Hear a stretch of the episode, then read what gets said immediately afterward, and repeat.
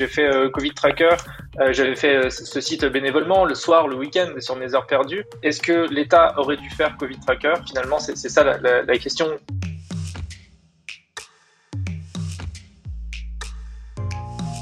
Quand un jeune homme de 24 ans, depuis son salon ou presque, sans gagner un sou, nous en dit plus sur la pandémie que nos dirigeants, ça quel est le niveau de transparence des informations auxquelles vous avez accès, jusqu'où l'open data fera de vous des citoyens conscients et actifs? Avec Covid Tracker, Guillaume Rosier, à lui tout seul, est devenu une référence portrait. On lui doit Covid Tracker, cette plateforme qu'on adore détester, consulter pour suivre l'évolution de la pandémie en France et dans le monde grâce à de nombreuses datas. Mais Guillaume Rosier n'est pas seulement le fondateur de Covid Tracker, qu'il a d'abord animé seul quelques mois avant d'être rejoint par neuf bénévoles, enthousiasmés par le projet. Il est aussi un jeune professionnel, diplômé depuis 2020 de Télécom Nancy, comme ingénieur spécialisé dans le traitement des masses de données. Guillaume est aujourd'hui data scientist chez Octo Technologies, qui œuvre dans les transformations numériques. Depuis près d'un an, sa vie a basculé et il mène de front ses deux activités. Le data scientist le plus médiatisé du moment court les plateaux télé, porté par le succès de son site qui compte désormais 1,5 million d'utilisateurs pour 15 millions de pages vues par mois.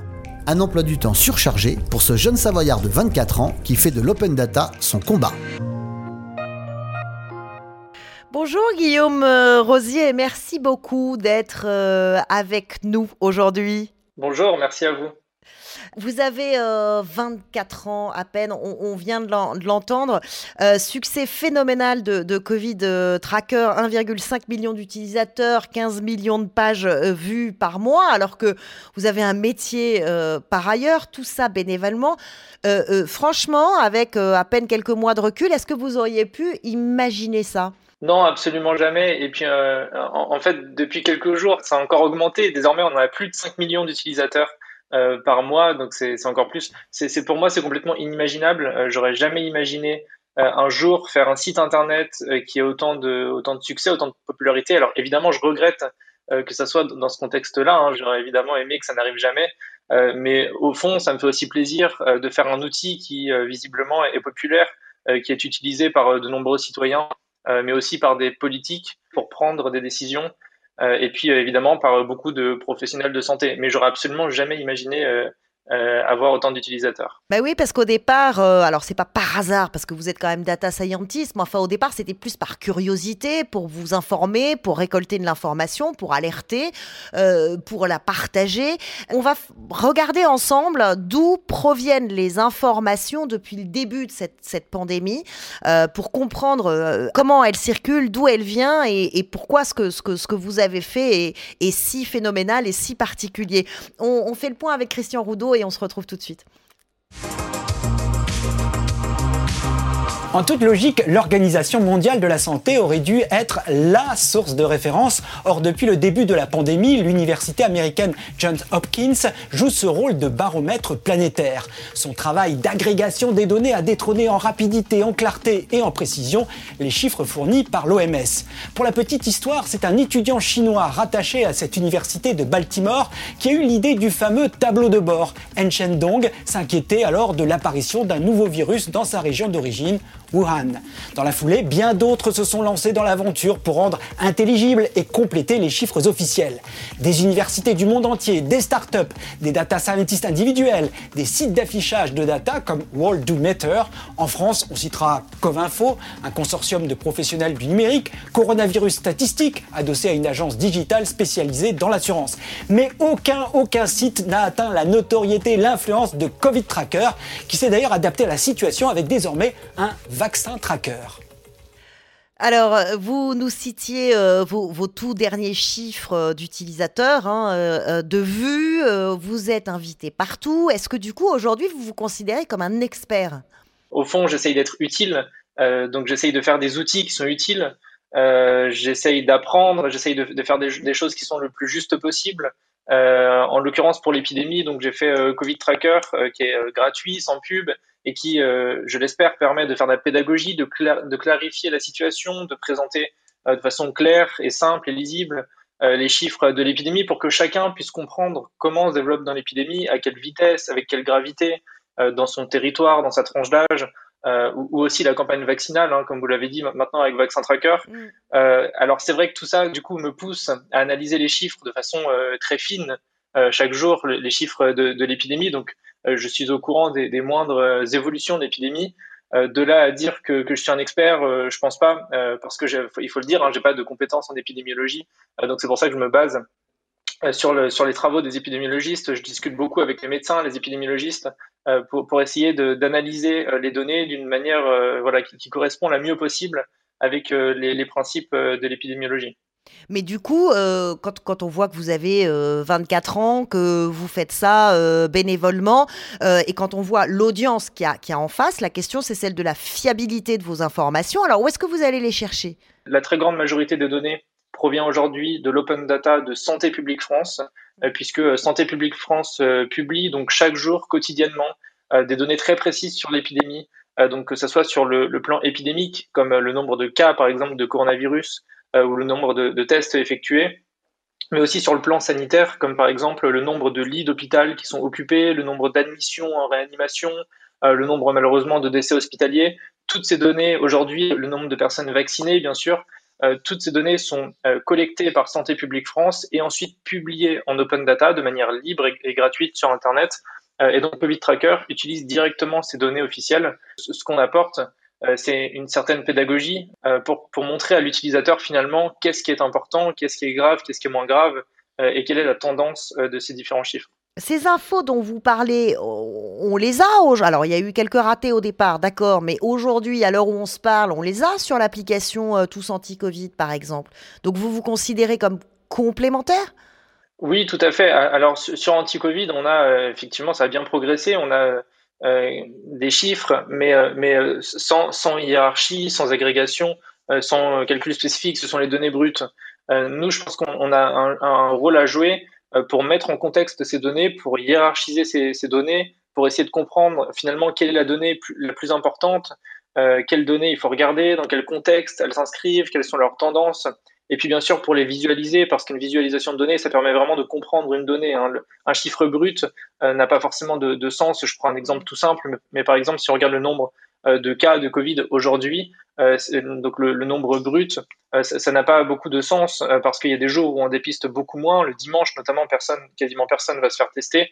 le lundi, beaucoup de gens vont se faire tester. Donc si on compare le chiffre du lundi avec le chiffre du dimanche, ça n'a pas beaucoup de sens.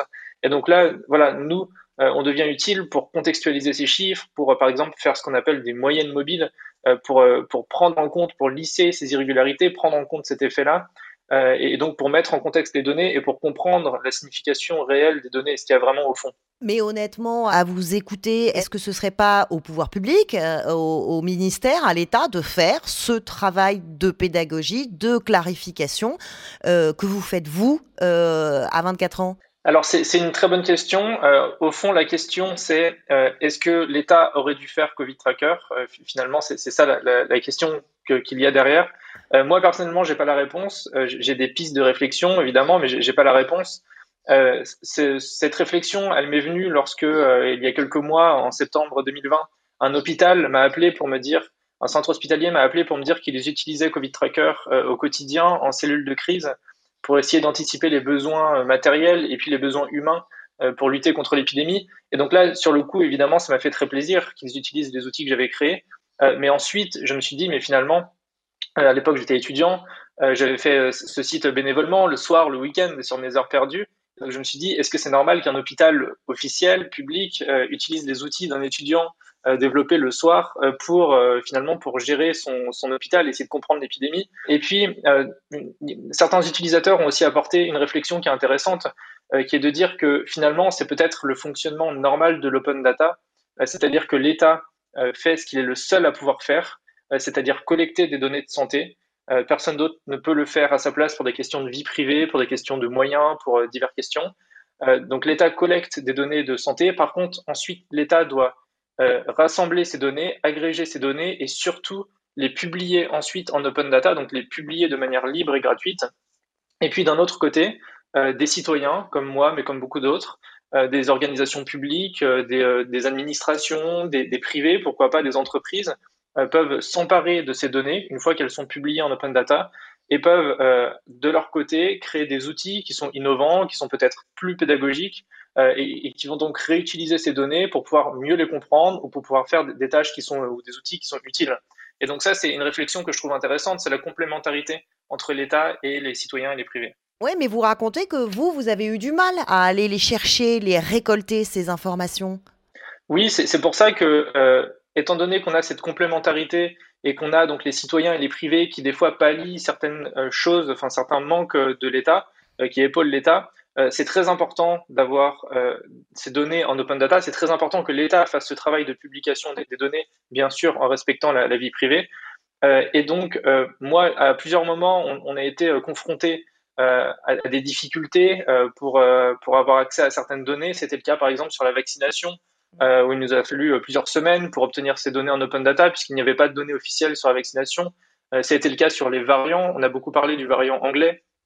Et nous, on voulait comprendre très tôt quelle était l'importance de ce variant anglais, à quelle vitesse il se propageait dans, dans la population française, pour pouvoir anticiper les prochaines semaines. Et donc là aussi, on a fait de nombreuses demandes insistantes pour obtenir ces données. Et si on avait eu ces données plus rapidement, on aurait peut-être pu un peu mieux anticiper l'évolution de l'épidémie.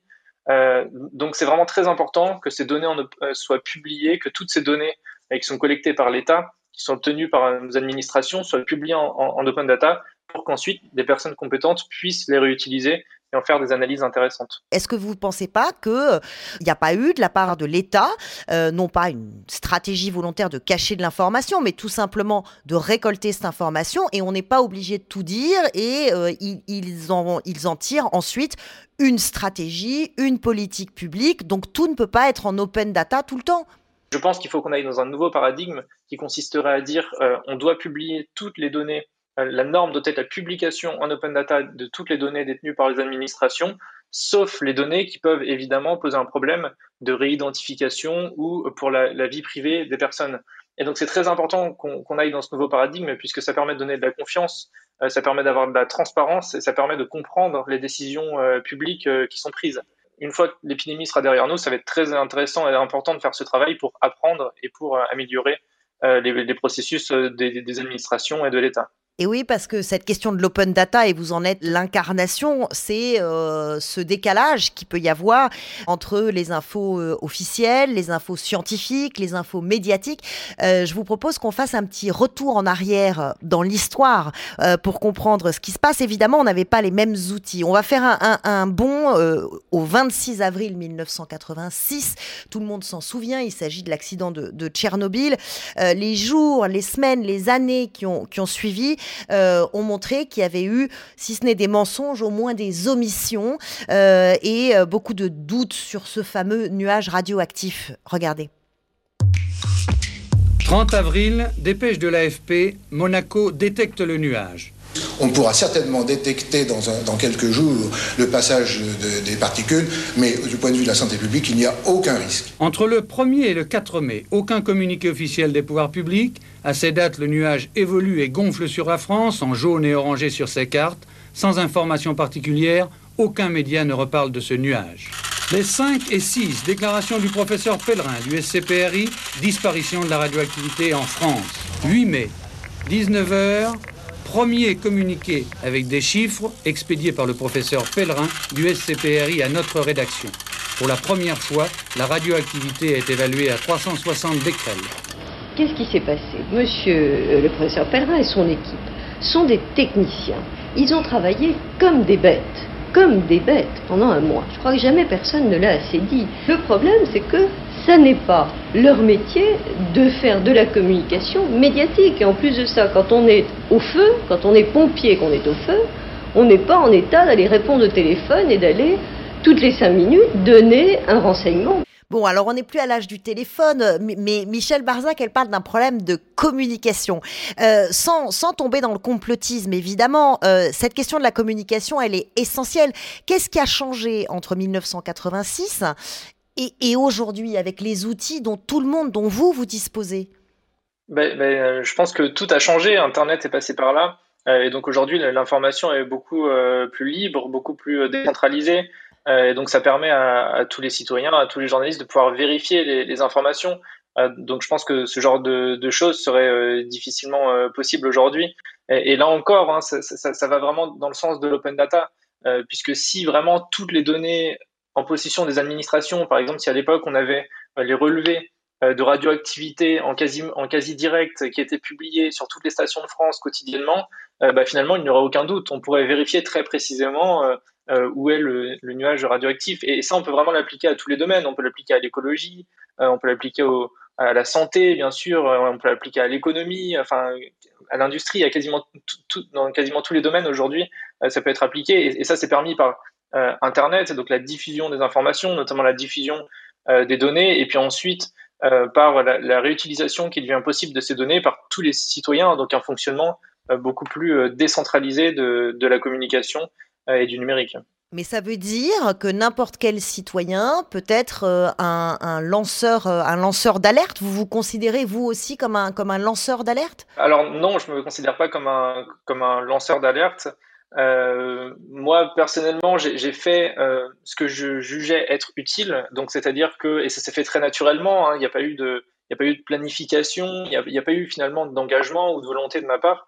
Euh, mais donc j'ai fait euh, ce que j'estimais être utile. Donc c'est durant cette dernière année que j'ai vraiment pris conscience euh, de l'importance de, de l'open data, notamment de la publication des données systématiques par les administrations pour donner confiance aux citoyens, pour une certaine transparence, pour pouvoir vérifier certaines informations. C'est aussi une très belle arme anti-complotisme, puisque désormais on peut vérifier, par exemple aujourd'hui, on peut vérifier très précisément le nombre de cas de Covid dans chaque département, pour chaque tranche d'âge. Euh, donc c'est impossible de dire euh, il n'y a pas de Covid, il n'y a pas de cas. On peut vérifier très précisément les données.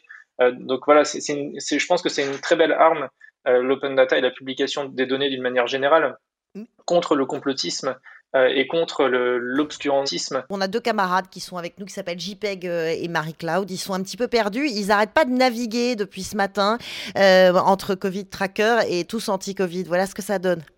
Oui, dis-moi Charlotte, ils ont l'air d'avoir les mêmes chiffres entre l'application de ton invité et celle du gouvernement. T'as raison, JPEG. D'ailleurs, moi, je la trouve jolie, l'appli Tous Anti-Covid. Ben moi, je préfère Covid Tracker. Ah bon, pourquoi? Ben, Parce que c'est plus fort. Covid Tracker, ça fait américain, ça fait efficace, ça fait tueur de Covid, quoi. Alors que Tous Anti-Covid, c'est d'un français. On râle, on manifeste, mais en fin de compte, qu'est-ce qu'on fait? En tout cas, Covid Tracker a eu le mérite d'amener l'État à développer son Open Data Spirit. Pas vrai, Charlotte? L'Open Data euh, Spirit, est-ce que ce serait, Guillaume, euh, une, collaboration publique-privée finalement? Oui, pourquoi pas Parce qu'en fait, il y, a aussi un, autre aspect qu'on ne voit pas, mais il y a une collaboration aussi public-public. Euh, c'est-à-dire que c'est pas forcément une collaboration uniquement public-privé, ça peut être une, collaboration aussi d'ailleurs privé-privé ou public-public, parce qu'en par exemple en mettant à disposition des données en open data, on a d'autres administrations publiques qui peuvent du coup s'emparer de ces données-là, et donc ça permet aussi une collaboration public-public où certaines administrations euh, produisent des données, collectent des données, produisent des données, les mettent à disposition de tout le monde, entre autres des citoyens, des privés, mais aussi des autres administrations publiques qui peuvent elles-mêmes s'en emparer euh, pour faire euh, des analyses ou des outils qui sont utiles et qui sont transversaux à plusieurs domaines. Et c'est très important, je trouve. Ouais, quand on parle de l'open data, c'est ce qu'on appelle l'interopérabilité, c'est-à-dire la disponibilité et la réutilisation euh, de ces données. Vous nous avez raconté qu'il euh, y avait des hôpitaux qui vous avaient appelé euh, pour que, vous les, que vous les aidiez. Est-ce que l'État vous a, les ministères vous ont contacté en disant on a besoin de vous et d'ailleurs on, va vous aider, puisque entre parenthèses, vous êtes bénévole et vous donnez beaucoup de votre temps? Alors j'ai eu quelques contacts avec certains ministères, notamment le ministère de la santé de la transformation euh, et de la fonction publique. Euh, qui alors qui n'ont pas proposé de, nous recruter, je suis pas sûr qu'on aurait accepté, euh, mais mais en tout cas qui ont qui nous ont expliqué plusieurs choses, qui nous ont témoigné leur engagement sur l'open data et qui nous ont se sont montrés positifs pour nous aider essayer de, publier plus de données. donc on avait eu quelques relations avec le ministère de la Santé début janvier, au moment où on commençait à vacciner. Euh, puisque nous, on leur demandait euh, donc une publication des données sur euh, la vaccination. Alors au début, ils nous disaient avoir du mal à collecter ces données-là et donc à fortiori à les publier. mais donc on a fait des demandes de plus en plus insistantes et ils ont fini à la mi-janvier, un peu avant la mi-janvier, par publier ces données sur la vaccination et désormais c'est en open data, donc c'est-à-dire qu'on a les données sur la vaccination tous les jours d'une manière exhaustive, par tranche d'âge, par département, par région, etc.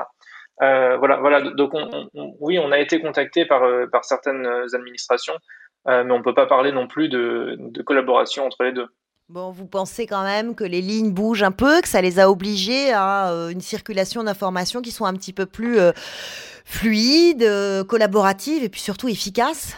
Je pense que les lignes sont en train de bouger et que dans les prochains mois, dans les prochaines années, on va avoir un engagement plus fort des administrations publiques et de l'État pour l'open data. Tout de même, concernant l'open data, on peut se poser la question, faut-il tout partager? Est-ce qu'on peut partager toutes les informations Est-ce qu'on a intérêt? Est-ce que c'est vraiment toujours dans l'intérêt du citoyen de tout dire? Oui, on a intérêt à tout partager, euh, bien sûr, à condition de respecter un cadre extrêmement strict. Il faut absolument être sûr de ne pas pouvoir réidentifier des personnes. Euh, c'est pour ça qu'aujourd'hui, on n'a pas de données très précises sur la Covid. C'est-à-dire qu'on ne peut pas savoir, euh, par exemple, euh, si un patient a été hospitalisé, puis en réanimation, puis retourné à domicile. On ne peut pas avoir cette information parce que ça pourrait permettre, même si c'est anonymisé, ça pourrait permettre, en, croisant ça avec d'autres informations, de pouvoir éventuellement réidentifier le patient. Mais si ce point-là est respecté, euh, je pense qu'on gagnerait tout à publier un maximum de données, puisque ce sont les données qui vont ensuite inspirer les personnes qui vont s'emparer de ces données ou les administrations qui vont s'emparer de ces données pour faire des choses innovantes. et c'est pas l'inverse. Bon, euh, Guillaume euh, Rosier, quand on a 24 ans et qu'on a euh, fondé un site comme Covid Tracker qui est autant suivi, même si vous tenez à votre bénévolat et, à votre modestie qu'on entend, vous n'allez pas vous arrêter là. C'est quoi le prochain site? Ben, écoutez, je sais pas. en, juin dernier, donc 3-4 mois après avoir créé Covid Tracker, j'ai presque fait mes adieux sur Twitter en disant euh, bah, Covid Tracker c'est fini, euh, l'épidémie est peut-être finie, euh, voilà. bon, six mois après, voilà, c'était deux fois, deux, fois plus élevé niveau popularité. À, chaque fois qu'on développe un nouvel outil, c'était pas prévu, c'était pas planifié. nous, ce qu'on veut faire, c'est des choses qui sont utiles.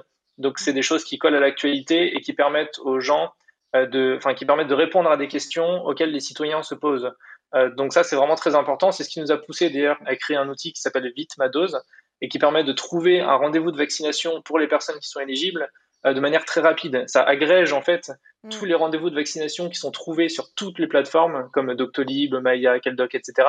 Euh, donc ça agrège tous ces rendez-vous-là. Et donc l'utilisateur n'a qu'à sélectionner son département il peut trouver un rendez-vous de vaccination très rapidement dans son département. Donc pour moi, c'est important de ne pas planifier, de ne pas de pas réfléchir puisque je veux faire des choses qui sont utiles et qui collent à l'actualité. Donc je peux pas vous dire euh, ce qui va être fait ensuite. Euh, par contre, ce que je peux vous dire, c'est que tout ce qui est fait en lien avec l'épidémie, tout ce qu'on fait sur Covid Tracker euh, est donc bénévole, sans pub, gratuit. Il n'y a pas de partie privée et le code est open source, c'est-à-dire que le code informatique est publié, donc chacun peut le télécharger, le consulter ou même l'améliorer, y contribuer et l'améliorer. Euh, voilà, donc après, euh, si je suis amené à faire d'autres initiatives qui sont pas sur l'épidémie, ça pourrait en devenir mon, métier. Donc voilà, on pourrait trouver une forme de, rémunération, mais pour l'instant, c'est pas à l'ordre du jour, pas sur, le, sur ce domaine euh, qui touche à, notre santé. Bon, en tout cas, aujourd'hui, c'est le Covid, mais il y aura forcément d'autres choses parce que vous êtes une sorte de Robin des Bois de l'open data. merci beaucoup, Guillaume Rosier, d'avoir été avec nous aujourd'hui sur Way. Merci à vous, avec grand plaisir. Way, ça continue maintenant et tout le temps, c'est quand vous voulez. Abonnez-vous à Way sur la chaîne YouTube de Salesforce. Vous y retrouverez nos invités, nos chroniques. Activez la petite cloche et dites-nous ce que vous en pensez. Nous lisons vos messages et nous les prenons en compte. Rejoignez-nous sur Way.